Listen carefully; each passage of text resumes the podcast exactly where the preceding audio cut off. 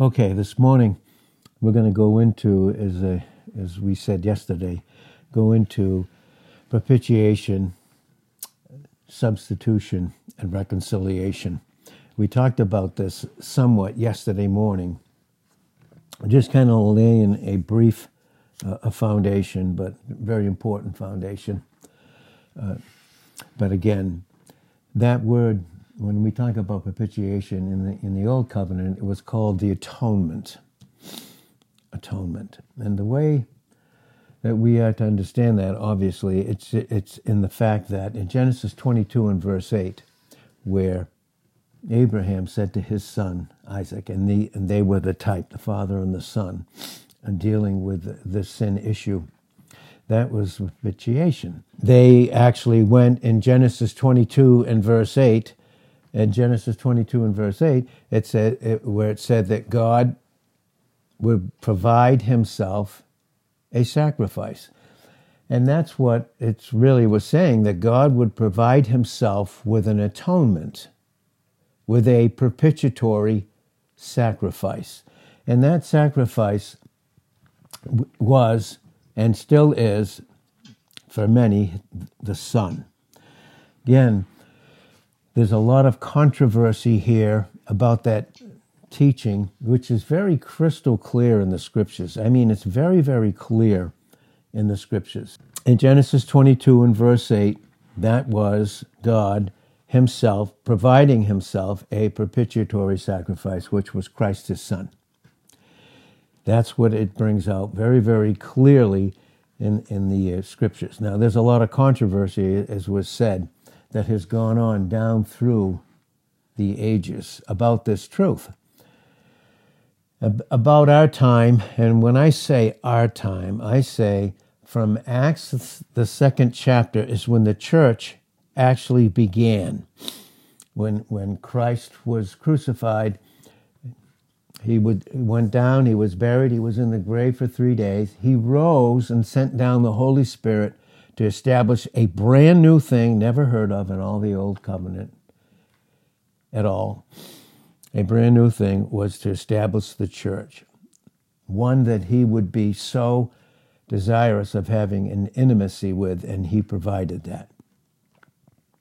And that was based upon atonement, which is where we said the word atonement is where the Septuagint takes the the Hebrew and translates it over into the Greek. And that is the two words that it, it translates is atonement is kafar. K A P H E R. It's kafar.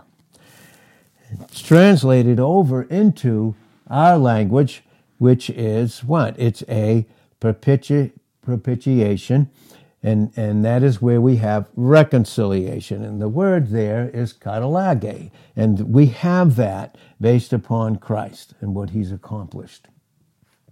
But down, as I said, through approximately Acts, the second chapter, and through this process and through the centuries was there were two particular men that really didn't understand fully the truth and this is what makes so very imperative for all of us to understand the things that are ours in Christ and to have a crystal clear understanding.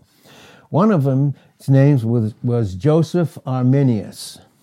And there's where you get Arminian teaching. Joseph Arminian. And then you have John Calvin, where you have Calvinistic teaching.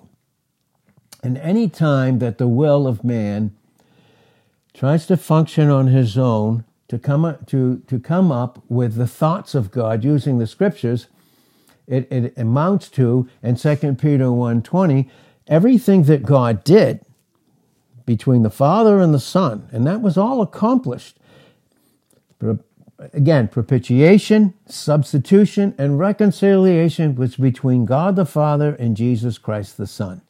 And that's why we say the only one, the only theologian, theo, God, logian, word, logia, word, logos, is God the Holy Spirit because He's the only one can that can take in a clear, concise way what happened between the Father and the Son. very, very clearly what happened between the two. He's the only one that can do that. But theology is, is what is man who considers himself to be a theologian or a scholar is one who's mixed his will with the, with the word of God, with the will that Christ himself is that accomplished it all. And that's why it says in 2 Peter 1.20, we're not to privately interpret the word. And what happened, and, and this can happen to any of us in the flesh, but what happens is man mixes his will, his thought life, with the will of God and what Christ has accomplished. And then that's why it says that it was never given, anything was never given over to the will of man apart from Christ. That's 2 Peter 1 20 and 21. Again, we said yesterday that atonement always brings in the reality and principle of death. There has to be a victim, there has to be a death, and there has to be bloodshedding. Hebrews 9:22 says without the shedding of blood there is no remission and remission is passing over of sins. It's very clear in the scriptures. So there had to be that and we brought out yesterday morning which was a really foundational truth that everyone should have the availability to hear because it's extremely important. These, you know, the Word of God, yeah, honestly, is the most important thing about us. It should take first place in all of our lives in every single area. And thank God that we, by grace, can grow in that reality. But again, way back even in Genesis, in the, in the fall, in Genesis, the third chapter, in verse 21, there was the pre incarnate Christ in Genesis 3 and verse 8. They heard the voice of God walking in the garden, and you know what would happen, and they hid themselves because they were in sin, and what they covered themselves with was not even enough. Not even. And again, the, the pre incarnate Christ, who is the very voice of God, being the Word in John 1 1, he took an innocent victim, an animal. There had to be a victim. There had to be a death and bloodshedding. And then Adam and Eve were clothed with the skins of the animal. And that was a type. The pre incarnate Christ, before he put on humanity, in John 1 and verse 14 and Luke 1 and verse 35. Before that, he did that. He was teaching them that for over 4,000 years into the future, he would come in Galatians 4 4, born of a woman and born under the law to redeem them that were under the law, that he would come and actually put on humanity, tabernacle himself in humanity, to be not only the victim but even uh, the victim, but so much more that's involved in it. So even back then, they were clothed with the skins of the animals. So for us to understand that is we are now clothed with Christ. He even said to the Israelites in Isaiah 61 and verse 10 that ultimately they would have the robes of righteousness. And we know in 1 Corinthians 1 and verse 30, who God made Jesus Christ of him who's made unto us what? Wisdom, righteousness, sanctification, and redemption. See, redemption. That has to do with a propitiatory sacrifice and all through the scriptures. And we see the beauty of that. We also said, too, that, that Cain's, his sacrifice was rejected in, in, John, in uh, Genesis 4 and verse 4. His was rejected because Cain, it says in Genesis 4, 4 and, and, and 5, and you can see the difference between the two, Cain and Abel.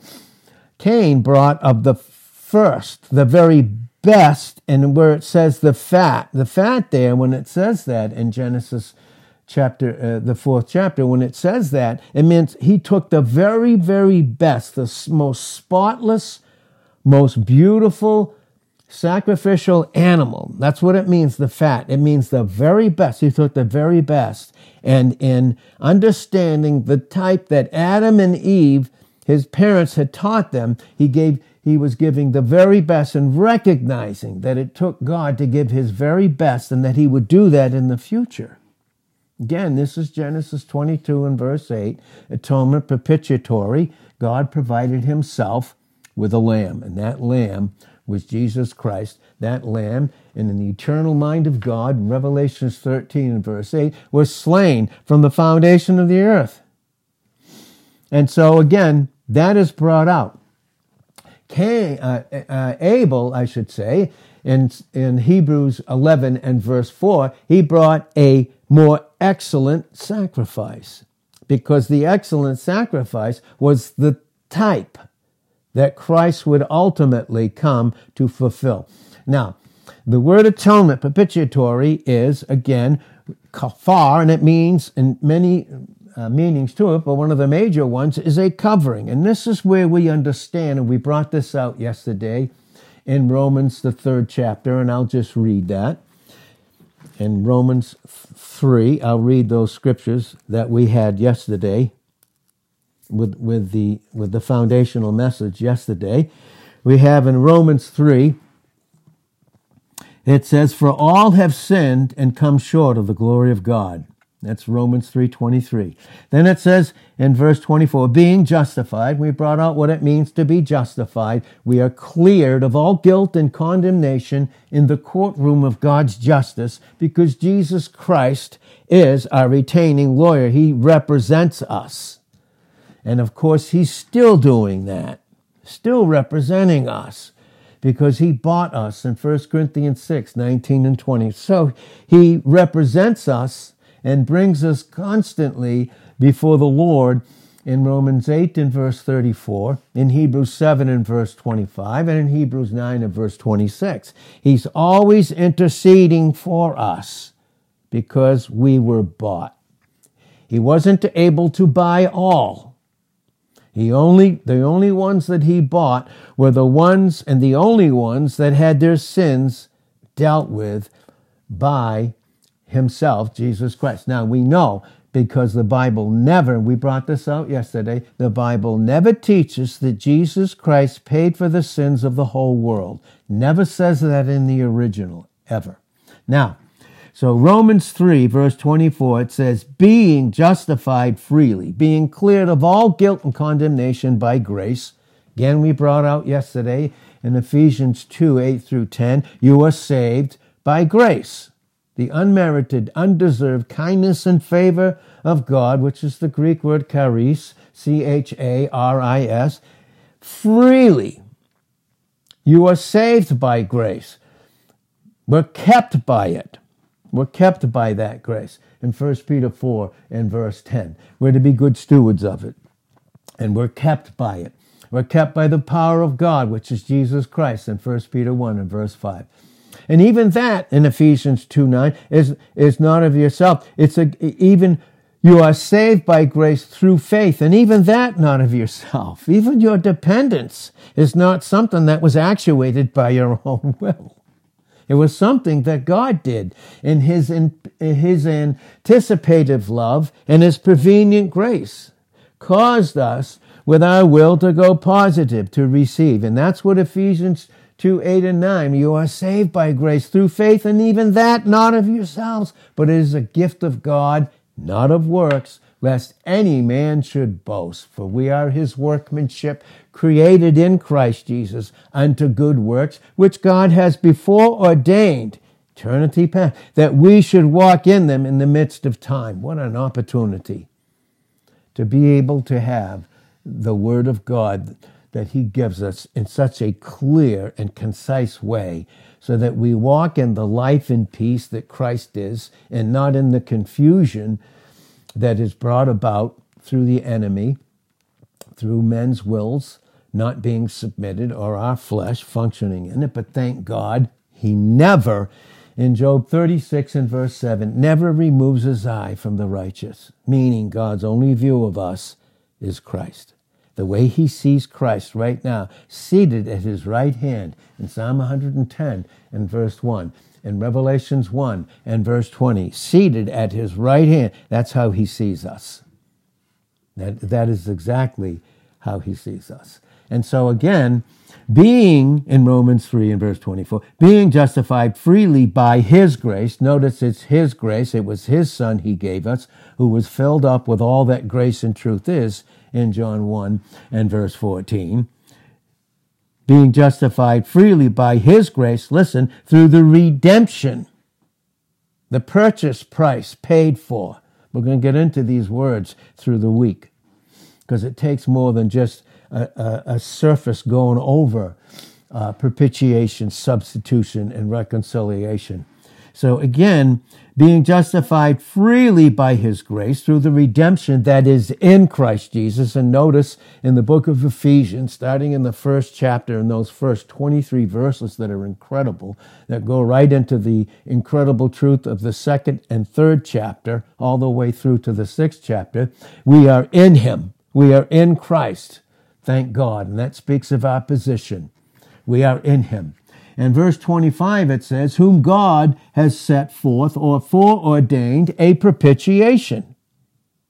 You see, a propitiation. Through faith, through absolute dependence in his blood, his sacrificial death and his blood, to declare the righteousness for the passing over of sins.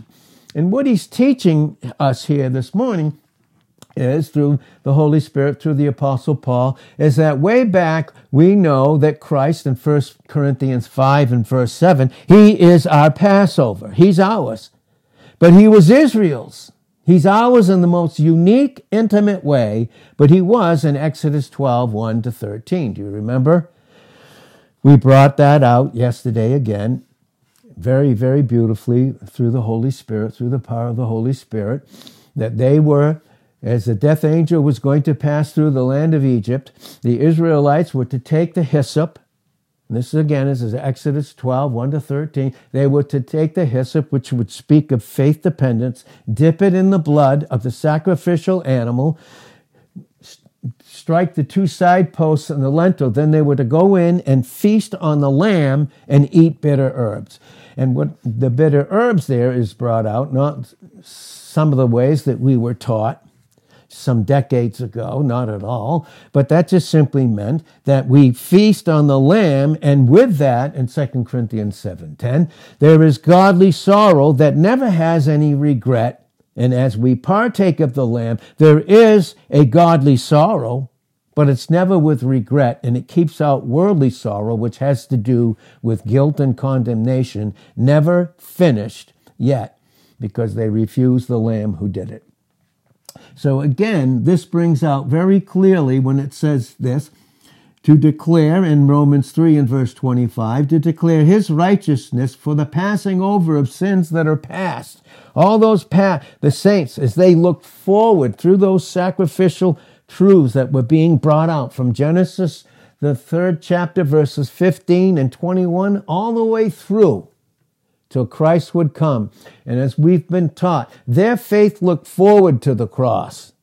Ours, as the, fin- the work has been finished in John 19 30, we look back to it. We all meet at the cross. But again, it's for the remission of sins that are past through the forbearance. Forbearance is God's long suffering and patience till his son would come and he would cover kafar, see, kafar, atonement. He would cover those sins. That's what Job was saying in Job 14 and verse 17. He sewed up my iniquity in a bag. In Micah 7 verse 18, who's a God like you that passes by iniquity? He won't, he passes it by because he's looking forward and, and what his son would accomplish for those who believe forward to what Christ would do. And then that bag of Job's, like all of ours, was put upon Jesus Christ. I tell you this morning, for me personally, a new fresh revelation. Just think of the sin. I thought of the sins that I can so easily do, the grossness and evil of them. They were put on his body on the cross. Oh, boy, if we could, if I could think of that before I would even think of the foolishness of sin in Proverbs 24 and verse 9. The thought of foolishness is sin. It's so bad. And a fool is, has in his self and only his self in Proverbs 18, 1 and 2 to live by. And thank God we don't have that. Christ is our life, as we said in 1 Corinthians 14, 33. God is not the author of confusion, but of life and peace to all of us that have been sanctified, saints, set apart. We've been set apart. We have no right for us has been given to live for an old life that's been crucified. We don't have that rights. Oh boy, it would relieve a lot of struggles between Christians if they only knew, and we only knew, if only I knew, we all knew, that we have no right to live for ourselves. And, and that would solve a lot of things like forgiveness, which is the confirmation of God's love. But again, here, again, in Romans 3 and verse 25, for the remission of sins, the passing over, and that's what that means, that are passed through the forbearance of God, to declare, I say, at this time his righteousness, that he might be just. Was God just and passing over and not holding them accountable for the sins that they would trust the future Christ to come for and pay? Yes, he was absolutely just in doing so. There is no evil in him. Let no man say when he's tempted, he's tempted of God, for God cannot be tempted with evil in James 1 and verse 13. There are those that will teach, they, as, as some of this Calvinistic teaching, that even the evil that men would do had to do with God's will, so that they attribute it to Him, which is utter nonsense and extremely evil in itself. So again, to declare in Romans 3 and verse 26, I say at this time his righteousness, that he might be just and the justifier of him that believes in Jesus. So in verse 27, where's the boasting? Who can boast? Who can boast? That goes right back all the way through to the third chapter and all the way through up to who can boast? No one can. No, we all stand, says it right there in, in Romans 3 and verse 19. We all stand in an equal place. That equal place was all sinned. We all sinned and fell short of the glory of God. All. So that he could have mercy and grace upon all to those that would receive him. Now, again, this goes into the truth of propitiation, substitution, and reconciliation. We're going to get into these words this week. We're going to get into Tuesday, tomorrow, Wednesday, without any, any question about it. So we can have, all of us, a clear, concise truth of our proper image because our image has to do with propitiation, substitution, and reconciliation. So again, even as we said yesterday, we brought this out that again, even Cain rejected it. But Abel didn't.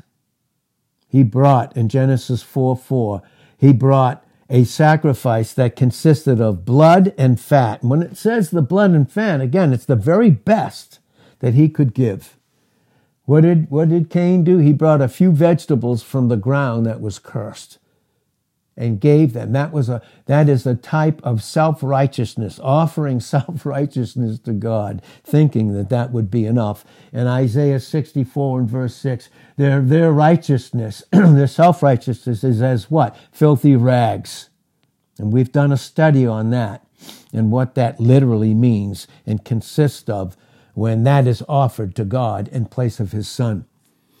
God forbid. But even we see again as we brought out, even in Exodus 12, uh, 1 to 13. We brought that out. But the, we said yesterday the whole book of Leviticus that goes into the burnt offering, the peace offering, the sin offering, the trespass offering, were all based upon an innocent victim, a death, and bloodshedding.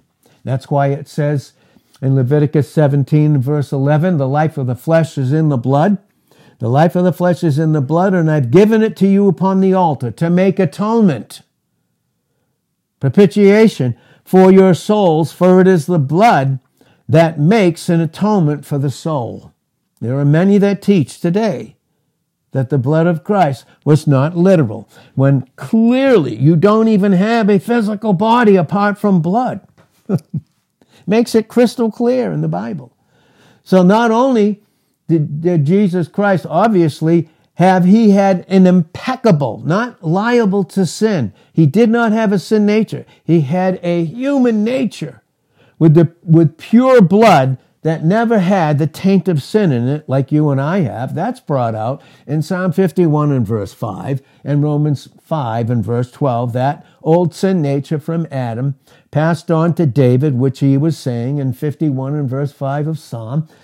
And then was passed on, that old sin nature was passed on by the 23 reproductive chromosome genes of the male sperm. The whole sin nature was passed on in Romans 5:12, but it was never passed on to him. Never. Because that holy thing, that holy one in the womb of that 14 year old peasant girl in Luke 1 and verse 35 was called the Son of the Highest, and it was moved in this supernatural conception by God the Holy Spirit. So we know it was pure. And it wasn't just his spiritual death, it had to be blood that was poured out all through the scriptures. We had a lot of that nonsensical teaching way back through the decades. And thank God for the truth that we have right now. Almost, and in Hebrews 9 and verse 22, and almost all things are purged all things by the law purged with blood, and without shedding of blood, there's no passing over. In Hebrews 9 and verse 22. That's why even it was the blood of Jesus Christ that won us as his church in Acts 20, 28. And in Revelations 1, 5 and 9 are brought out clearly through the blood of the Lamb, we are made the uh, kingdom of priests. Some translations say kingdom, we are made kings and, and, and we have priesthood. No, it's a kingdom of priests ruled and reigned by the great high priest in Hebrews 3 and verse 1, based upon Hebrews 4 14 through 16. We thank God. We have so much to be thankful for. As we celebrated uh, we had Thanksgiving on Sunday, but we had a, so much to be thankful for. We mentioned it in Ephesians 5:20 and 1 Thessalonians 5 and verse 18. But here we have and again, we brought out John 1 and verse 29 where it says John the Baptist and he yelled it out, yelled it out with the, with the, the voice, the tense and the mood that's brought out in the Koine Greek uh, New Testament, he yelled it out Behold, the Lamb of God that takes away the sin. Never says sins. Some preach, again, we've said this, never in the scriptures did Jesus Christ pay for the sins of the whole world. That would be violating their free will to choose what they wanted or not. And God does not violate our free will. Of course, we know the enemy does constantly.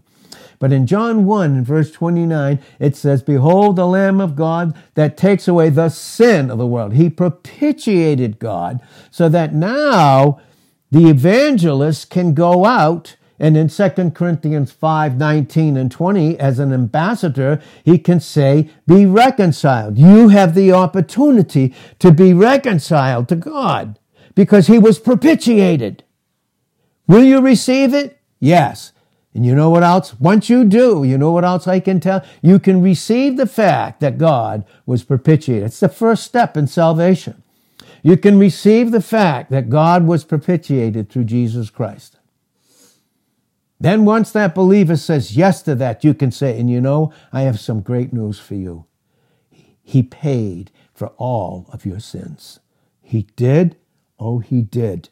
Hebrews 8, 12, Hebrews 10, 17, Isaiah 45, uh, 23 and 44, 22 of Isaiah. He blots, he blots it out. They're blotted out. They are gone forever, never to be found again. And this is bringing out the truth of propitiation, atonement, substitution, and reconciliation. But here we have this. We must distinguish between Christ as a propitiation for the whole world because the sin issue has been dealt with, has been dealt with, but then he is the substitute only for his people, only those that would receive him. and this is brought out in Leviticus, the 16th chapter. And we're going to get into these things in detail. In detail.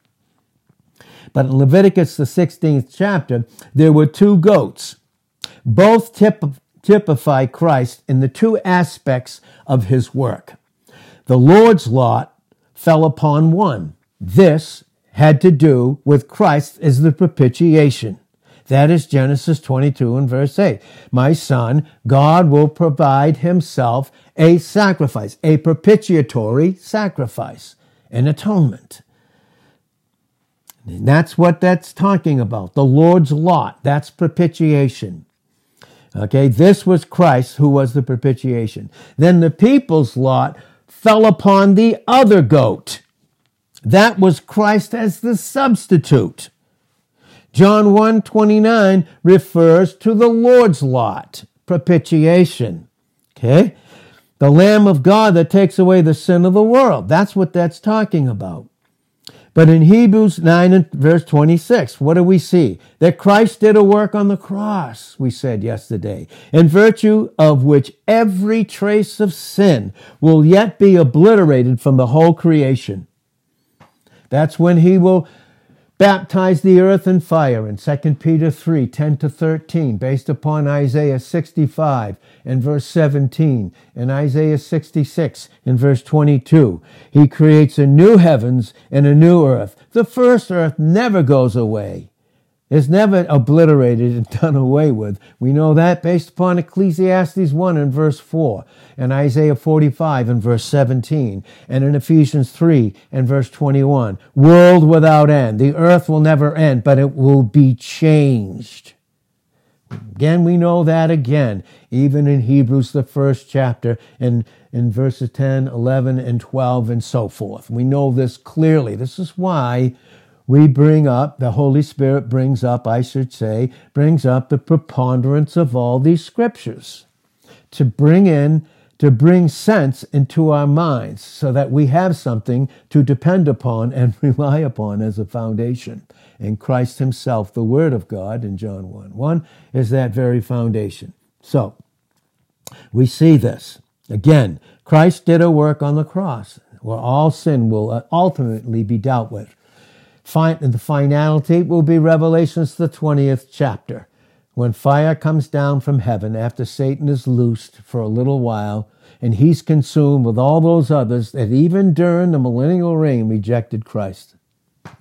Seeing him seated on the throne with the marks in his hands and in his side and in his feet, and, and where the thorns went through his, his scalp and came out and we've said some of those thorns were over six inches long when they were woven into a bowl and jammed on his head by the Navy SEALs of the day, the elite.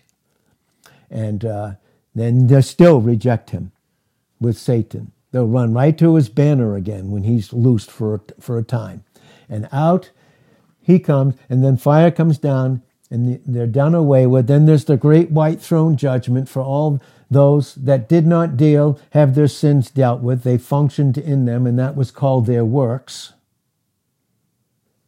And there was no payment found for them. They weren't ransomed, they were not redeemed. And we see that clearly in the scriptures. And so we see again how these truths are so beautifully brought out. Then it says in Revelations 21 1 to 3, I saw a new heavens and a new earth coming down. And that's a beautiful picture of Revelations 4 and verse 3, where now the, the, the rainbow is now circular, dealing with not just, not just the heavens, but also the earth. And that is where in 1 Corinthians 15 28, even the Son with us will submit to the Father so that God can be all in all. Isn't that amazing? It's so incredible to understand, to have this kind of truth that we have right now. God forbid, oh Lord, that we don't hunger and thirst after it, that it doesn't have first place in our life about everything. Thank you, Lord. We have so much to be thankful for. And so, what we see, we see that in the new heavens, in the new earth, based upon the result of the work of Christ, will, he will shine forth the beauty of our, of our righteousness. And it's in virtue of Christ's propitiatory work that God has been dealing in mercy and goodness with the world and with man from the fall right down to this present moment. That's what we said yesterday in Matthew 5 uh, 45. He makes his sun and his rain to go on the just and on the unjust. The just, sins dealt with, the unjust, not, but still bringing out his grace. It's called logistical grace, the details of life grace. The, the unsaved are still take the benefits of the sun and the rain. Would, the, would we have anything? Would there be life without sunshine and water? There wouldn't be any. And it's for the just and the unjust. But he's filled, he fills the men's hearts with food and gladness, even those that hate him and don't want anything to do with him. Still does that. And God, through Christ, having been a propitiatory sacrifice, has been dealing in patience, and we know love is patient in 1 Corinthians 13 and 4, and long suffering with the human family. And is in virtue, it is in the very virtue of that propitiatory sacrifice that the evangelist goes forth with a worldwide gospel for the ears of every creature under heaven. He's not going up to them and saying, He's paid for your sins, receive them. No. He's saying God has been propitiated. The Son Himself has propitiated the Father. Do you believe it and will you receive it? Yes. Yes, I could never propitiate Him. I could never satisfy Him. I could never pay. Good. You do that? Now I have some good news to tell you. Now your sins have been dealt with. Now they've been dealt with. The evangelist can go and tell every creature that Christ died as a substitute. Can he? No. But he can go and tell him he died as a propitiation. And when through grace, Ephesians 2, 8 through 10, that soul, that individual believes on the Lord Jesus Christ, he can learn the further calming, most comfortable truth that all his sins were born, put on the body of Jesus Christ on the tree in 1 Peter 2 and verse 24. And thank God he can, he's our substitute. And that's what Hebrews 9 verse 28 says, So Christ was once offered to bear the sins of many. It doesn't say all, it says many, many. Those that were his people. And that's why in verse 26 of Hebrews, uh, the ninth chapter, it says he's, he has appeared to put away sin. The sin question, propitiatory, by the sacrifice of himself. Again, Christ has never said to have borne the sins of the world. Furthermore, when you read 1 John 2 2, and he's the propitiation for our sins, for our sins, and where it says, and also for the sins of the world, is italicized. It doesn't belong in the original. It's never God's thought. Never. Never did. But those that were His, through their will meeting His will that actuated the whole process of that salvation and that continual great, uh, growth that we have in the grace of that salvation. He bore the sins of his people. He's done a work in virtue of which every trace of sin, we said, will be abolished throughout the whole universe. It's amazing. And that's why 1 Peter 2 and verse 24 refers to the whole work of Christ's sacrificial work. It's a quotation from Isaiah 53, that chapter there, those 12 verses, incredible. The Septuagint version renders the word stripe We need to be careful about the false teaching of healing in the atonement in terms of physical sickness.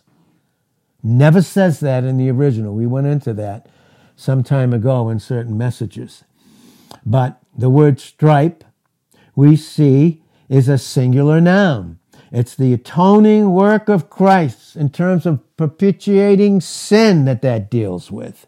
It's never natural diseases. It's never saying that at all that word stripe. But the atoning work of Christ, that propitiatory work, is set forth in various ways throughout the scriptures, like death, his death, bloodshedding, stripes, the cross. There's always a distinct object and one only object in these words, and that's Jesus Christ himself.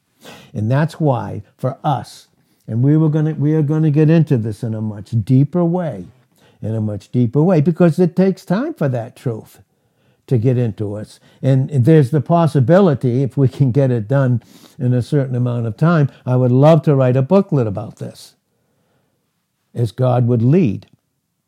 But again, there's all kinds of obscurity, and Christians have the sunshine of God's very love through Christ in them as a treasure in 2 Corinthians 4 7. But do they even understand it? There's no shadow.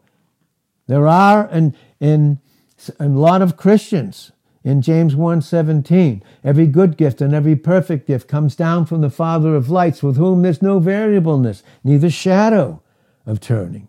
None. But there's a good deal of obscurity and it's been brought in during our time. Started in Acts, the second chapter, when the church right began.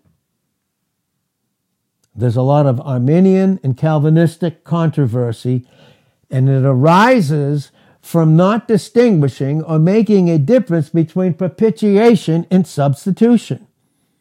That's right. Because even in propitiation, when Christ was propitiating the Father, when that was done first, in that same sense, Christ stood in our stead as that propitiatory sacrifice. Because could we do that? Could we satisfy the Father with the sin question of the whole world? One individual could only be Christ. And only Him. But He stood. But this is brought out in what is called, again, Leviticus, the 16th chapter, it's called the Great Day of Atonement. Aaron, the type of Christ and what he was functioning and how he was functioning, Uh, slew the bullock and the goat, which was called the Lord's lot. That's propitiation. And he sprinkled the blood on the altar and before the mercy seat. I want us to see that, how this works, in the preciseness of the scriptures. And the scriptures are very precise. They're very precise, and that's why we need precise teaching and preaching to be, for it to be crystal clear. And again, that's going to take some time for all of us. We're all going to continue to grow in this. But we can even see in Leviticus, the 16th chapter, here it is. This is what, what Aaron would do. He, in verse 14, would take of the blood of the bullock and sprinkle it with his finger upon the mercy seat. That's the type. The mercy seat, again, is Exodus 25, 17 to 22, and it goes into how it should have been constructed, pointing to Christ.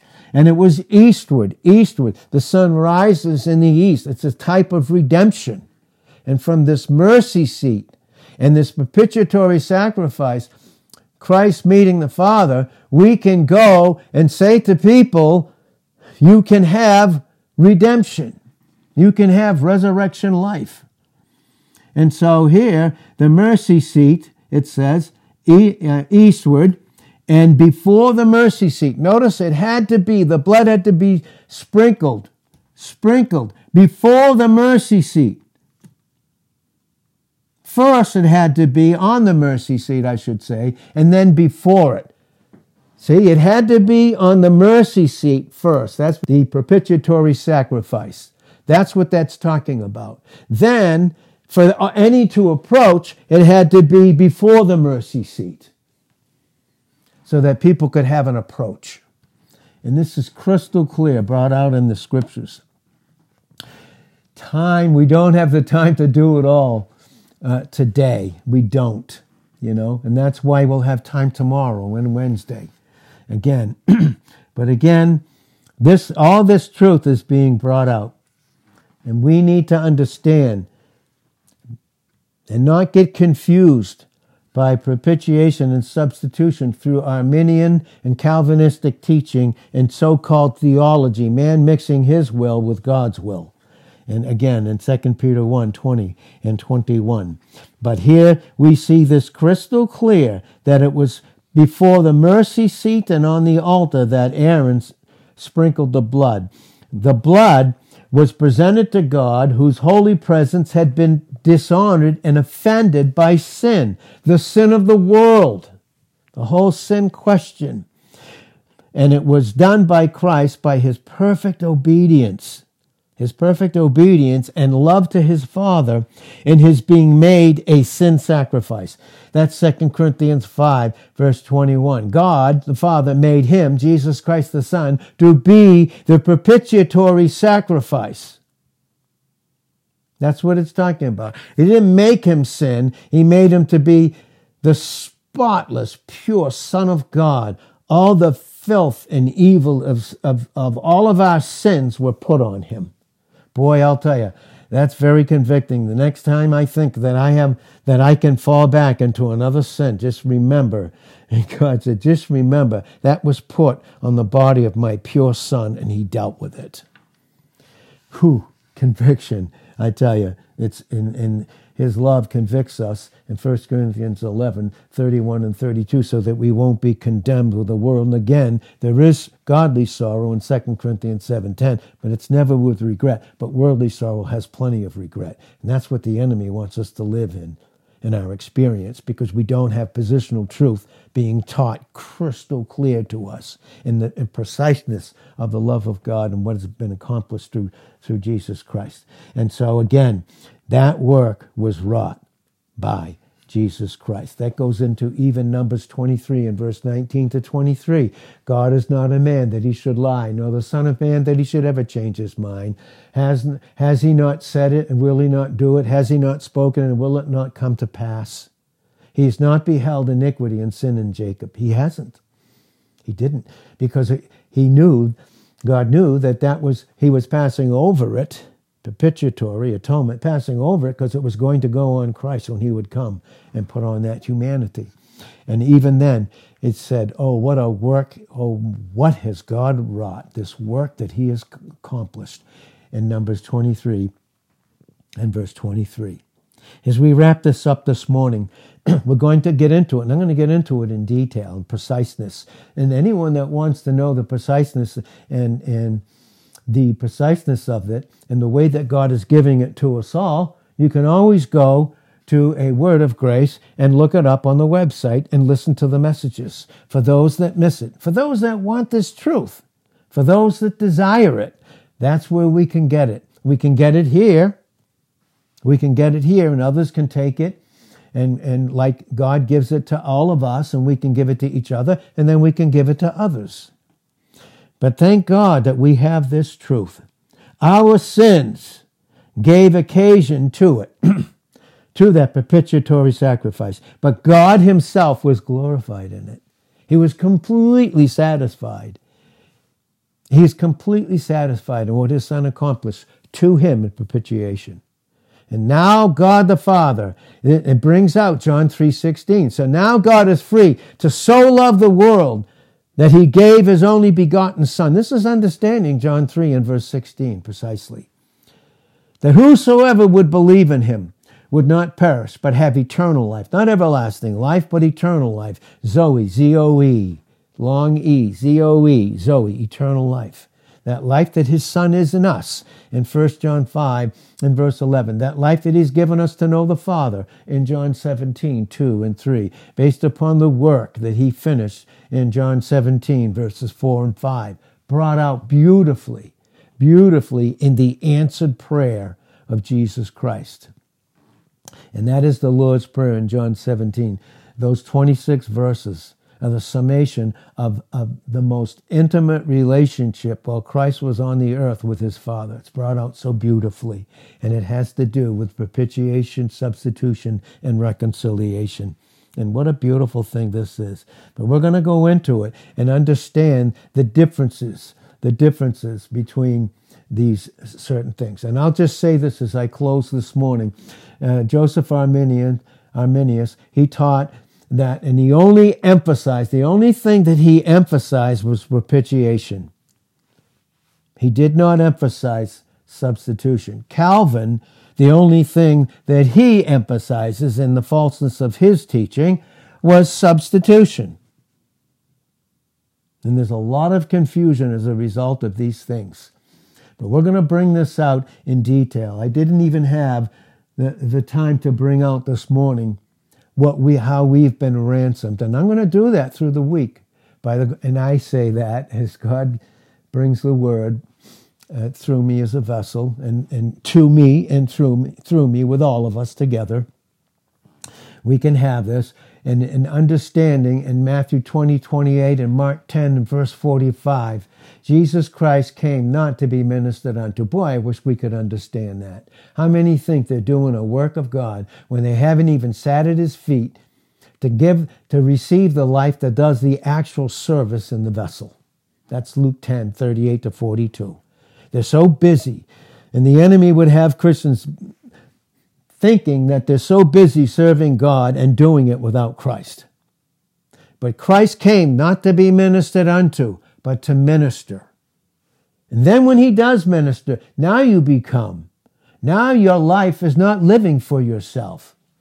Your own details, your own plans, the own, the own the things that you think that you can't do. He didn't come to be ministered unto, but to minister and to give his life a ransom. What does it say? For all? No, for many. It's brought out crystal clear. Things we think that we can't do because we look to ourselves, because that's what we're doing and not looking to him. We would be shocked about what we could do. Some of the things that we could do, even in our old age, it is incredible to understand these truths. But when we understand them fully, we realize that God does give us the power and energy to continue, even in a weak and frail vessel, to serve others. And what a privilege that is to have this. But he did not come to minister, but to give his life as a ransom for many. Then we receive it. Then we receive it, right? And that's what Ephesians 5 and verse 16 is bringing out. Redeem the time because the days are evil. That means you go into the slave market of sin. People, you go and you minister to them. Geez, one guy had, this one guy told me that uh, he couldn't come to work one day. And I said, why? He says, because I got a bone in my leg. Yeah, so do I. What a, I got a bone. That was an excuse, by the way. It's kind of like a joke, you know? Wow. He gave us his life as a ransom. Go into the, that's what Ephesians 5.16 saying. Go into the slave market of sin and redeem them. Some of the things we can't do for others, boy, we wouldn't hesitate doing a thing for ourselves.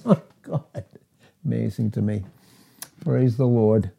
But God knows but God knows. Come on now, and that's this is this is this is uh, this is what it is.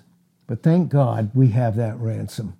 We have a ransom, Christ Himself. We're going to get into these words in detail, in detail, so that we can we can quit. We can be in 1 Corinthians 16 and verse 13. Even in our old age, we can function like men and when we're weak, and we have these weak and frail bodies, yeah, but like we can receive power. All we have to do is be willing to give our vessel over to Him. You would be shocked what we could do, because because Christ has propitiated the Father. He's been our substitute, and we're reconciled. And you know, He didn't reconcile us just to live for ourselves in our schedules. He did it so that we could live for others because isn't that what Jesus did? He was thirsty. He was hungry. He walked miles. He felt pain and he kept doing it. He kept doing it. And thank God we're gonna we can continue to do it. As long as we sit at his feet and receive his life for us, you would be shocked what we could do. That he does it in us by his pure grace because he's our ransom. And we have been ransomed. So, Father, we thank you and praise you for this truth. We're not even scratching the surface of this truth, Father. Not even scratching it for a second. But thank you, Father, for the depth of this truth that you've given to me personally. And I want to thank you for the energy and the power that you give me to just by your pure grace, just to serve others, to put others ahead of my, myself. And that's a privilege. It's an honor. And it's a privilege that many miss. Many, many, many miss. And Father, there's just such a depth of intimacy. I mean, isn't it even true, Father? In Philippians 3:10, I want to know him. How? How do I know him? Through the through the power of his resurrection. That means getting all these beautiful truths about propitiation, substitution, and reconciliation. Getting all of these truths. Do you want to have a more intimate relationship with him? Yes. Then it's the su- it's the fellowship of his sufferings. There's sufferings in serving others. And it's a privilege, but it's a depth of intimacy for those that give their vessels over to Jesus Christ. We would be shocked what he can do when we look away from the vessel and look to him to fill it. And Father, thank you so much for this privilege. And thank you, Lord, in Jesus' name. Amen.